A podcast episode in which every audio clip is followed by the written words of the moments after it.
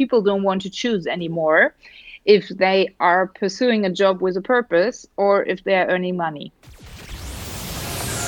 Mostly Awesome, a podcast about the wins and fails of innovators, brought to you by CDTM in Munich.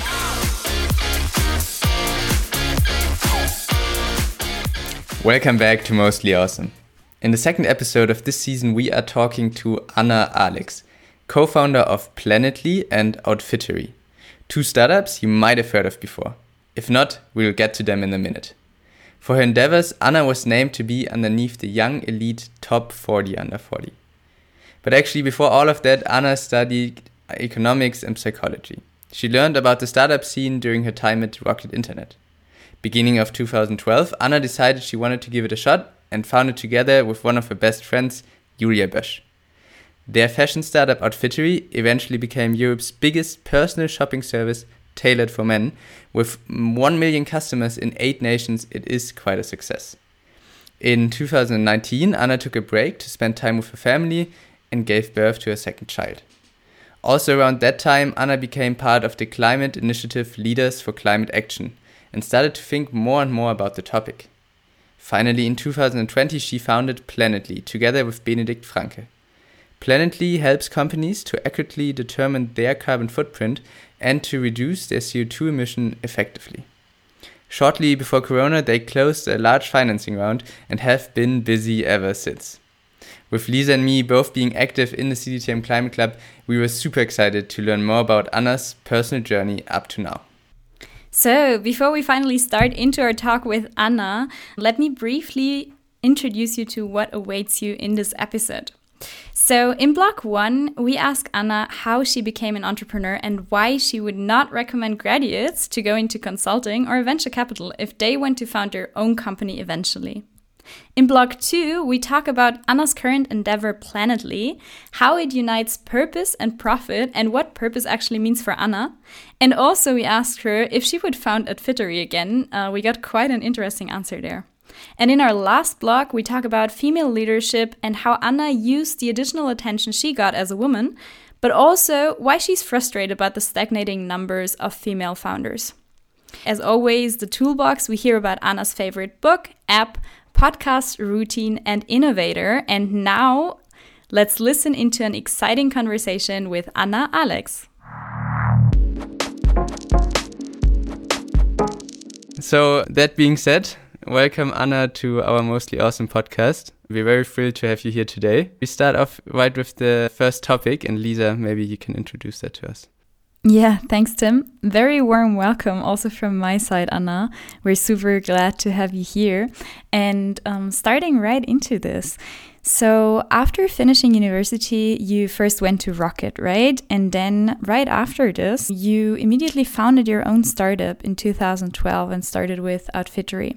So, what drove you to, become a founder initially, and what attracted you to entrepreneurship in the first place? Yes. So, the journey towards becoming a founder wasn't that straightforward as it might look like from the outside. And I think this is an important point that most of the personal journeys aren't st- very straightforward, but always including trial and error. And this trial and error for me was while I was studying, I did an internship with one of the big four tax consultancies in Frankfurt in the tax department.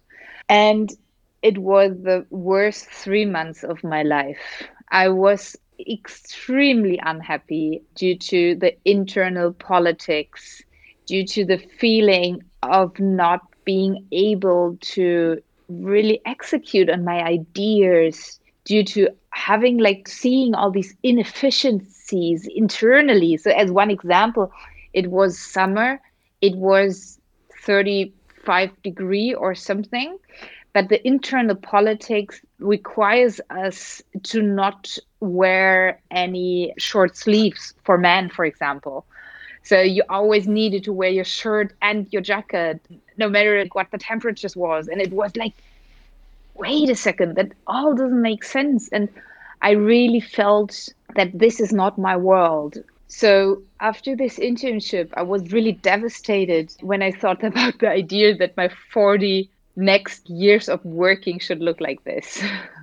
so I complained and talked about it with a friend of mine who studied at the WHU back then. So I think one of the universities that was quite early on with connected with the startup scene and entrepreneurship. And then he said, like, why don't you do an internship in a startup? And I was like, well, okay, what is a startup? Kind of, right? So back then, like working in a startup definitely wasn't a, a good career path. My family thought like, what is that, right? Uh, that's super unsecure. It's a small company. They can be insolvent tomorrow. So this is not a valid career path. But I always followed my own head. So I did then and did my next internship at Smava, one of the first fintech startups in Germany. That was in 2008.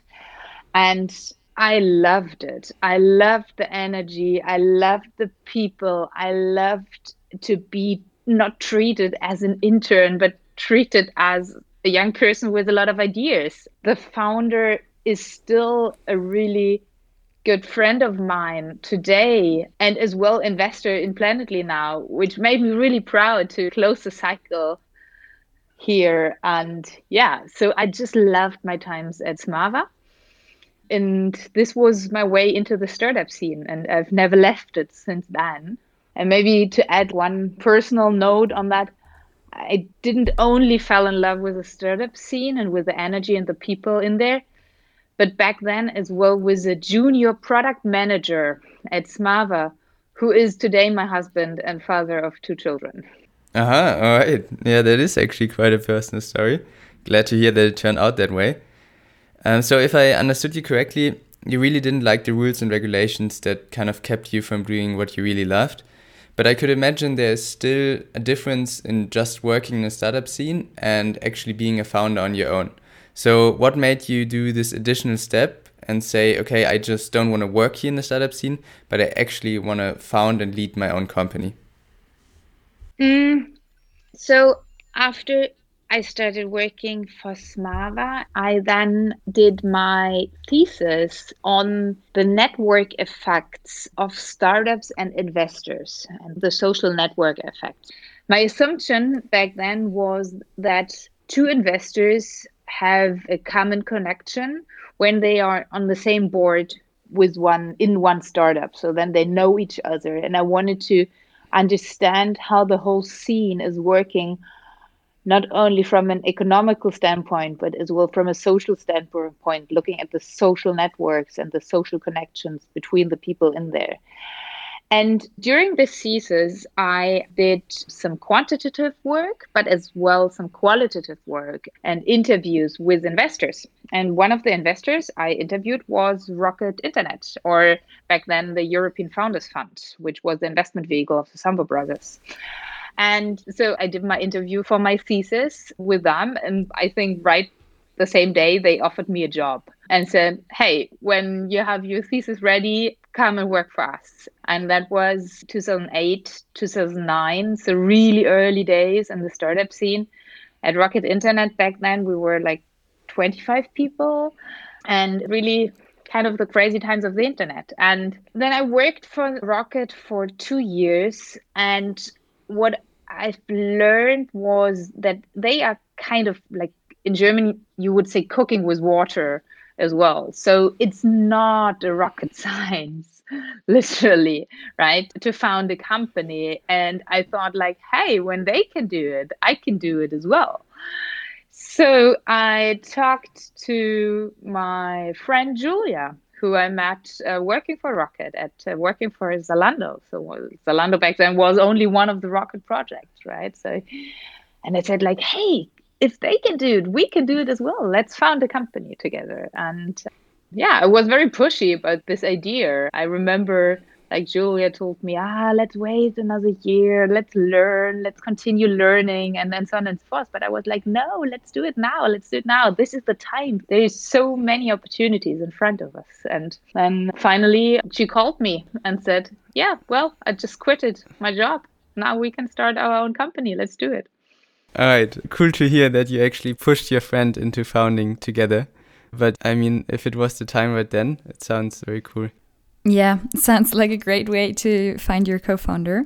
So, Anna, since our audience is quite young and most of us are students as well, we were wondering would you recommend young university graduates to do it the way you did? You told us a lot about how you benefited from Rocket and what you learned there, right?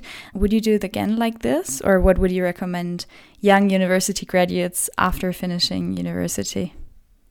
So I do believe that collecting like one or two years of experience in the startup scene makes a lot of sense because you just learn how things go. You can build up your network. Um, you can uh, meet potential co-founders. You can uh, screen your ideas and find people who are challenging your ideas. So I do think it makes a lot of sense to first spend like two to three years maybe in the startup scene.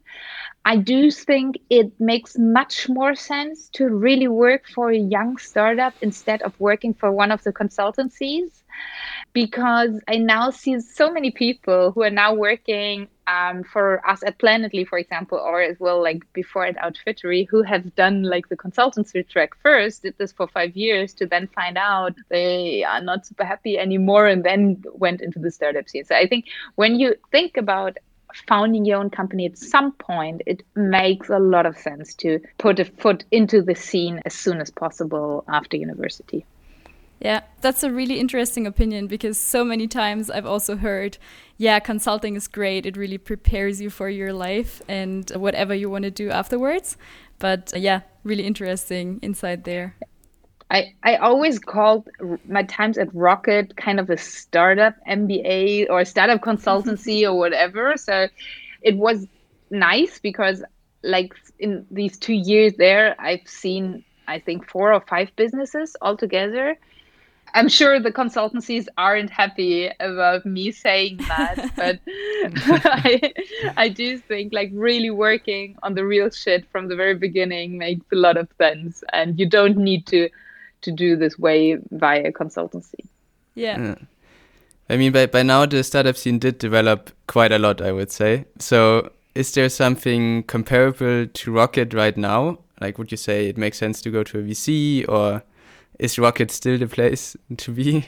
Don't go to a VC if you want to found your own company because this is a completely different kind of working, right? You are analyzing, but you're not really operationally, you're not making your hands dirty, you're only having an overview of the market. But I do think what makes most sense is to really pick a startup which is quite small still. So early stage startup and not mm-hmm. as well a later stage because I mean at some point the startups do not really feel like startups anymore, right? If they've passed like the whatever 200 employee line. So find a funny young company in a field that you like and then go in there and maybe make clear from the very beginning that you want to see different departments that you don't just want to work in marketing or just don't want to work in product management for example but really are able then to change departments and see a lot of things. So you don't necessarily need to find an incubator. I think an early stage startup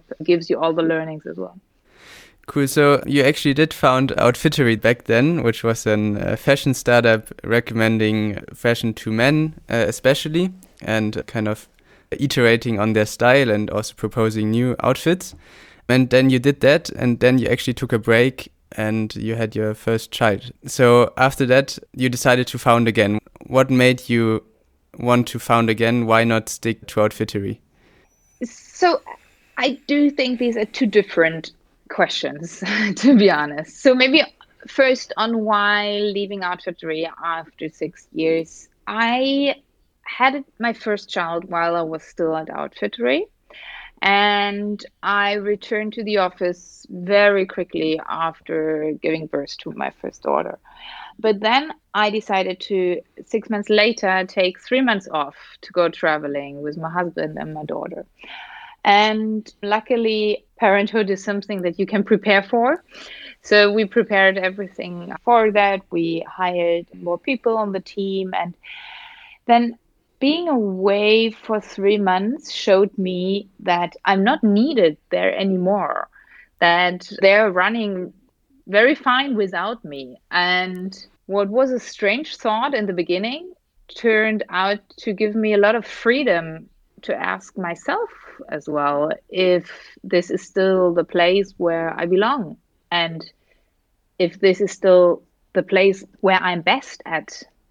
And I'm a huge believer in focusing on the strengths and not on the weaknesses. So, focusing on what you're already strong at. And that is then really something that I came to realize that I'm a builder and I'm strong in building something out of nothing.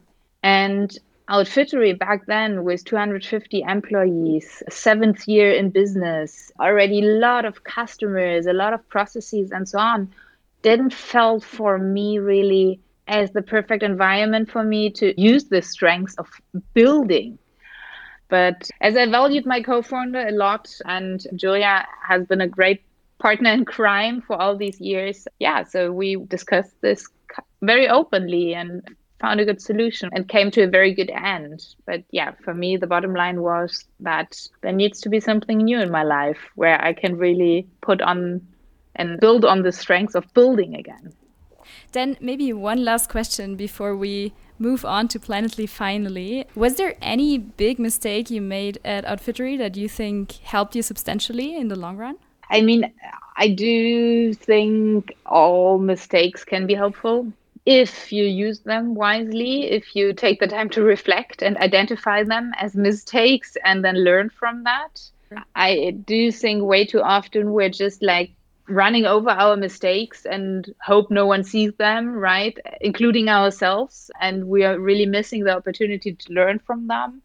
Do you think overall throughout these years, I learned a lot when it comes to people management and building a culture. And this is maybe something that at Outfittery I underestimated. And now I do see how important it is to have a great culture. So, culture eats strategy for breakfast, right? So, I think Churchill said that. And this is so true. So, if you want to build something, uh, that remains and that remains when you're not in the room, for example, like now via COVID, right? Then you need a culture, much more important than a strategy. Yeah, for sure. Okay, so then maybe, as already said, now let's move on to your next project of building something out of nothing, which is Planetly.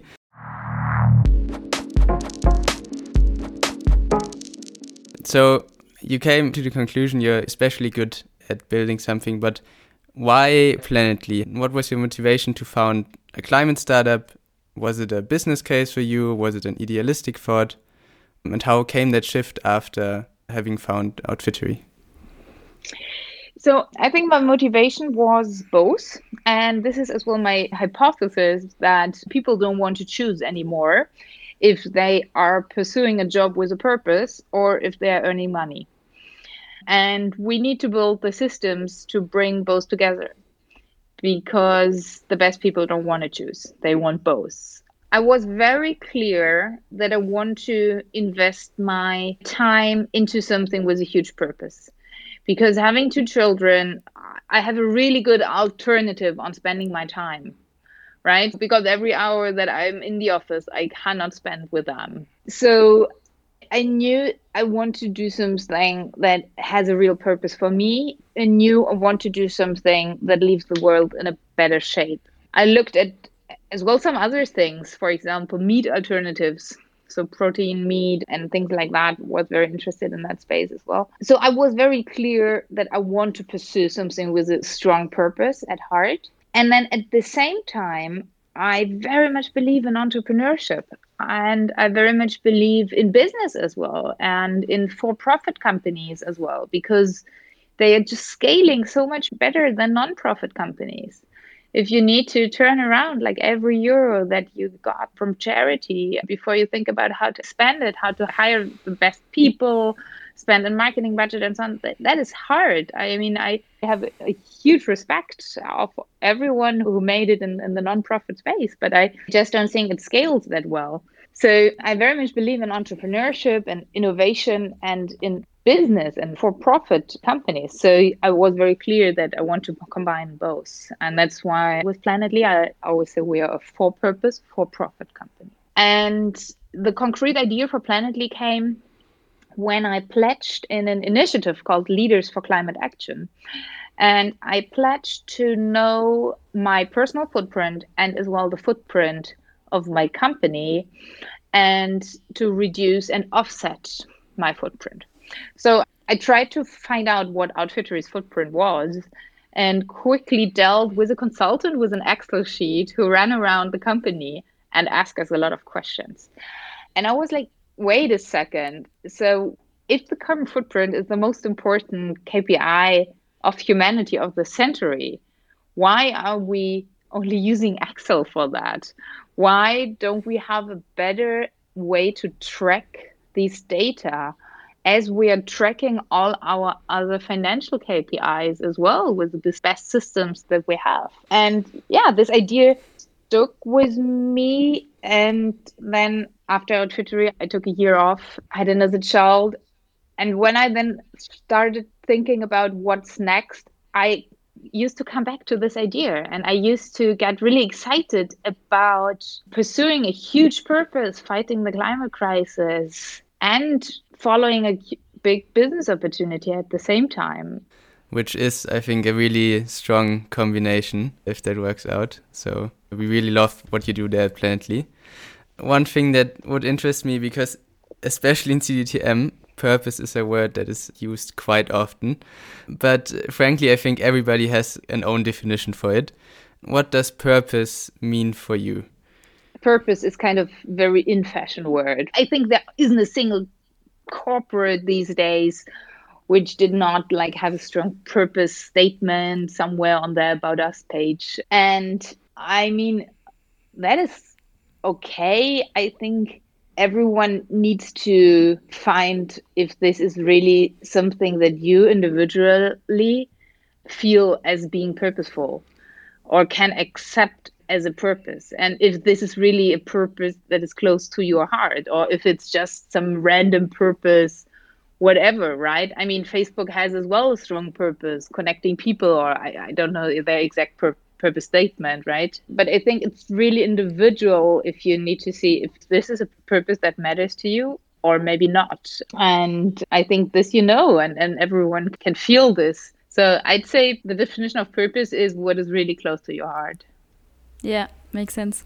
I think this is also the reason why we ask uh, so much there because it's really interesting, and I think you see it quite frequently that founders or generally people in their careers start off without really searching this purpose and then at some point they do. So this is why we also questioned this idealistic so much because then it really sounds like you actually started to think about okay, what do I want to spend my time on? Yeah, and I once attended a workshop with a great monk and he did a thought experiment with us and he said like okay so if you have 10 years to live from now, what would you do?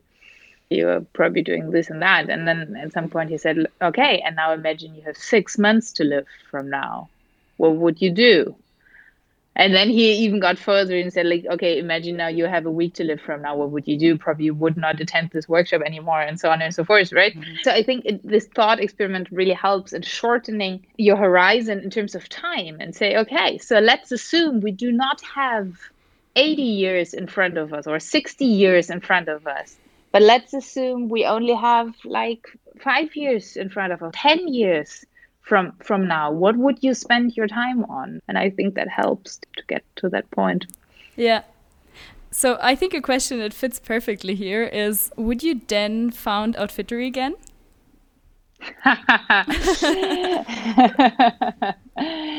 you know, for me, Outfittery back then was perfect, but I was a different person back then. And it was different times. We need to say this as well, right? Sustainability was much less of a topic than today. We were much less aware of the climate crisis and what we do with this planet. The scientists already back then tried to tell us, but we weren't really listening, right? Not to big extent. So back then it was perfect for me and I wouldn't want to miss this journey and all these years with Julia. And today I probably wouldn't find it again. Yeah. Also, as you said, climate change is something that is very present at this moment. And I think now with Planetly, you're an expert in this area. So, how do you think should we create our careers as like really just at the beginning of it to have an impact and tackle uh, the climate crisis and I guess this question has two different sides to it. So, on one hand, of course, it's the industry, which you already mentioned. So, you were considering also food, for example, and now you, you went rather in climate tech and offsetting. And also, then which career? So, as you said, entrepreneurship has great impact, but it could also be something else, right? I mean, yes, regarding the industries, food is definitely a huge space which needs so much innovation and disruption as well. I'm currently doing a vegan January. I'm doing this uh, once per year in order to see what's new on the market and what other vegan options are out there. And it is such a huge step up from last year, I feel. Like last year, it still felt as being, I very much need to limit myself being vegan for a month which is absolutely not the case anymore. I feel like, wow, that's super tasty and great. And there's so many alternatives. And there's so much more space to grow and such a huge opportunity because this is still only a few percent of the population turning vegan. So I, I do think food is a huge industry. Other huge industry is everything around agriculture, like a subsegment food, how we're doing our agriculture today, is just not sustainable. We just cannot pursue doing it as we're doing it today. So the whole topic of regenerative agriculture and how are we feeding the planet in a more sustainable and regenerative way is a super interesting field that we definitely need more people in. And then a third thing, and this is something that we've now like observing for many many years, including myself, is that good people are not going into politics anymore. But this is a problem because politics is still extremely important. And we do see uh, as well in other countries in the world where it leads if you have the, the asshole sitting on top of a nation, right? So we need more good people in politics to really change something. And we need to stop this talent drag from politics. That sounds like quite a controversial statement. Why do you think is that? Because it's hard to find your way up until you really have mm-hmm. something to say.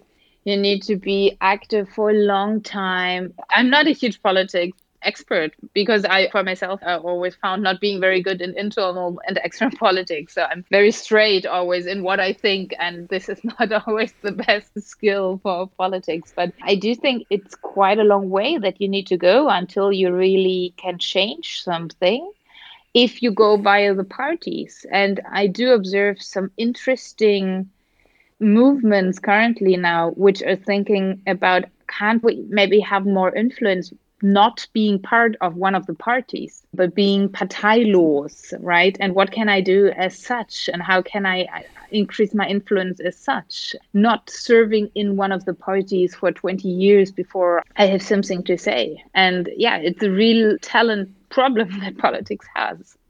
How do you see what is the role of entrepreneurship in regards to politics? Do you think like a collaboration would work there or what are other approaches than going the traditional way of joining a party? I do definitely think that there is a huge part for entrepreneurship. So the whole space of government tech.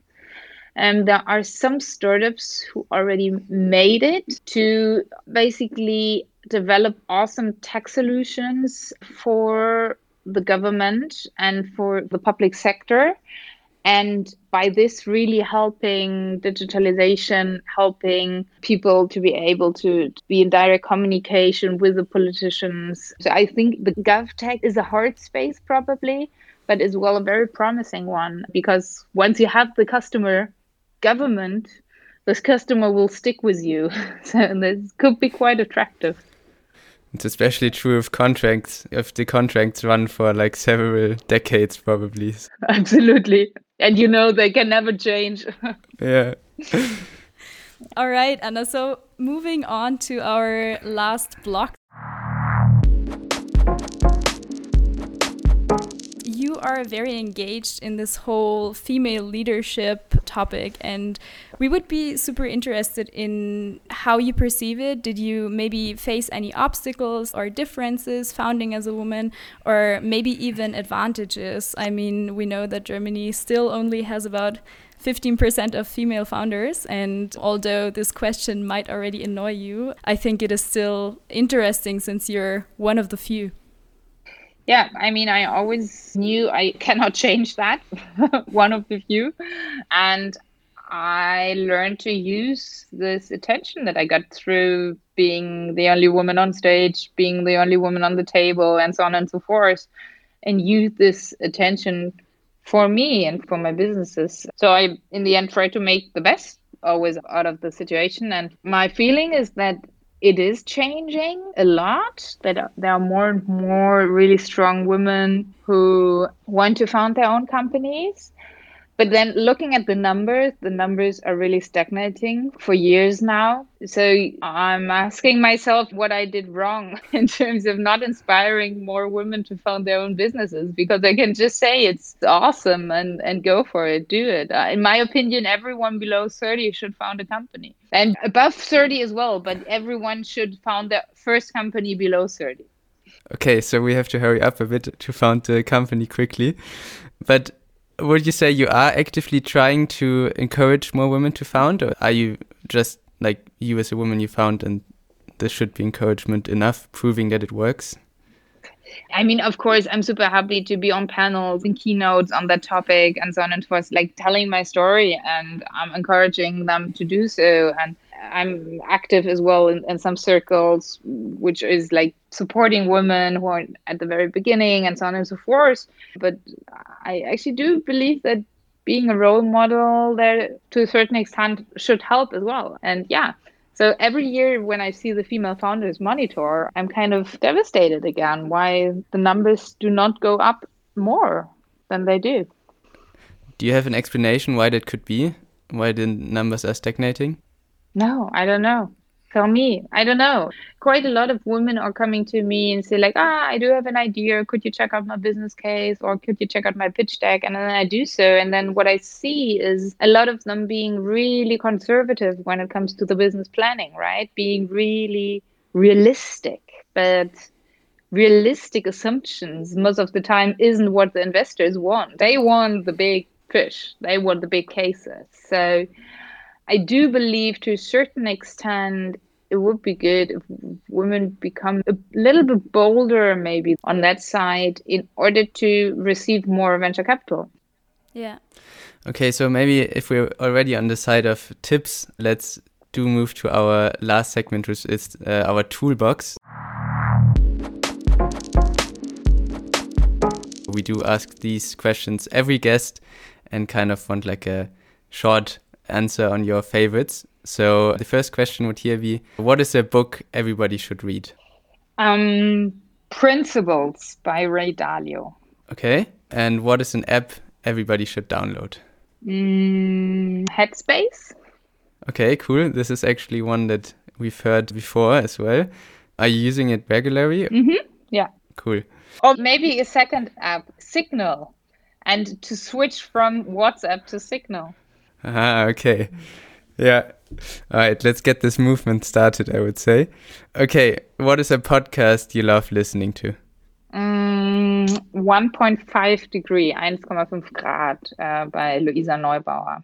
Which is uh, actually quite a new one, I think. It started November or something. Yeah. And what is a routine uh, that you follow? So I'm actively managing my inbox by having my inbox only open for a few hours a day and really planning when to check and answer emails and not having it just open all time. Plus, I do have deactivated all push notifications on my mobile. And I'm really trying to, yeah, focus instead of being focused by the apps and services. That sounds uh, actually really helpful. So, what is the best time to reach you then? In the morning. All right. So, last question is Who is an innovator that you would say everybody should know? I mean, I love Elon Musk, I must say. When I went traveling with my daughter and my husband, I had a chance to uh, visit Tesla and the whole small female circle there. And it was fantastic to see this energy. I haven't met him, but yeah, I think quite a role model for me, to be honest. Nice. Yeah, I, th I think many people can. So thank you so much, Anna. We are already at the end of this podcast, and it was super exciting to hear your insights and really interesting how you think about certain things. We really enjoyed your opinions and also talking a bit about purpose there. Thanks for being here. Thank you. It was a nice session. All right, Lisa. This was indeed a nice session. So, after listening to the episode once more, what do you think? Yeah, I think one of the most fascinating aspects for me was probably that I feel like Anna really has this kind of drive, and especially when she, for example, took the initiative and really convinced Julia sort of to found together. So I guess this is something that is really so necessary in entrepreneurship and like really knowing what she wants and this really stuck out to me. I would be interested to hear what julia has to say to this actually. me too. But i assume she would agree. I assume they quite know each other very well. And then also the second aspect was the consulting and being a bit critical there because for me like being a management student i think consulting or venture capital are such typical ways to go after finishing to study. And i like that she questions this a bit and actually questions if you should really go for the career path with the highest reputation if you want to found because this doesn't always make sense and yeah i like that she sort of challenged yeah. this idea all right no wonder for me here as we've talked about this before but yeah true it's a good point she made yeah, I think for me it was also like two things that she really said. Okay, at Outfittery, I'm not really that needed anymore. And I think that's actually a great leadership quality. I mean, I'm not an expert on this, but I could imagine like making yourself replaceable is actually a good thing. Mm. And that, like, similar to Nino, actually, that she realized, okay, my party is done now and now I move on. I think that's super cool. And uh, yeah, the second point is that she really now tries to align purpose with profit. I think that's a cool concept and allows you to have both. And I do think it's super important that we do have a purpose in in our work, mm. and mm-hmm. this is something more and more people feel and uh, really strive for. And the concept she introduces, I think, is really one way to tackle it. Mm. And yeah, super excited to what she told us about yeah. it. Yeah. And also that she doesn't make a secret out of this profit perspective and that she is super open with yeah, entrepreneurship and business just being great for innovation and that this is also part of her company and not only purpose, picturing herself as this like person who knows it all, but rather really saying things as they are. So yeah, really, really cool talk, I would say. We, of course, hope that you, our listeners, enjoyed it as much as we did. And as always, you can reach us under podcast at cdtm.de. We're answering to every email and then looking forward to our next guest. Yes, our next guest is Dan Ram. He's actually a event host and uh, life coach. And when we talked to him it was really really struck out how well he can speak. Like you could really tell okay this is what he does for a living but at the same time he's super relatable and super nice.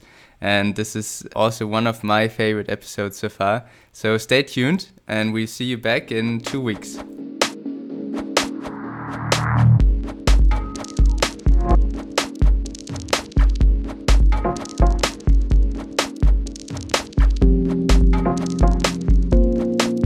Thank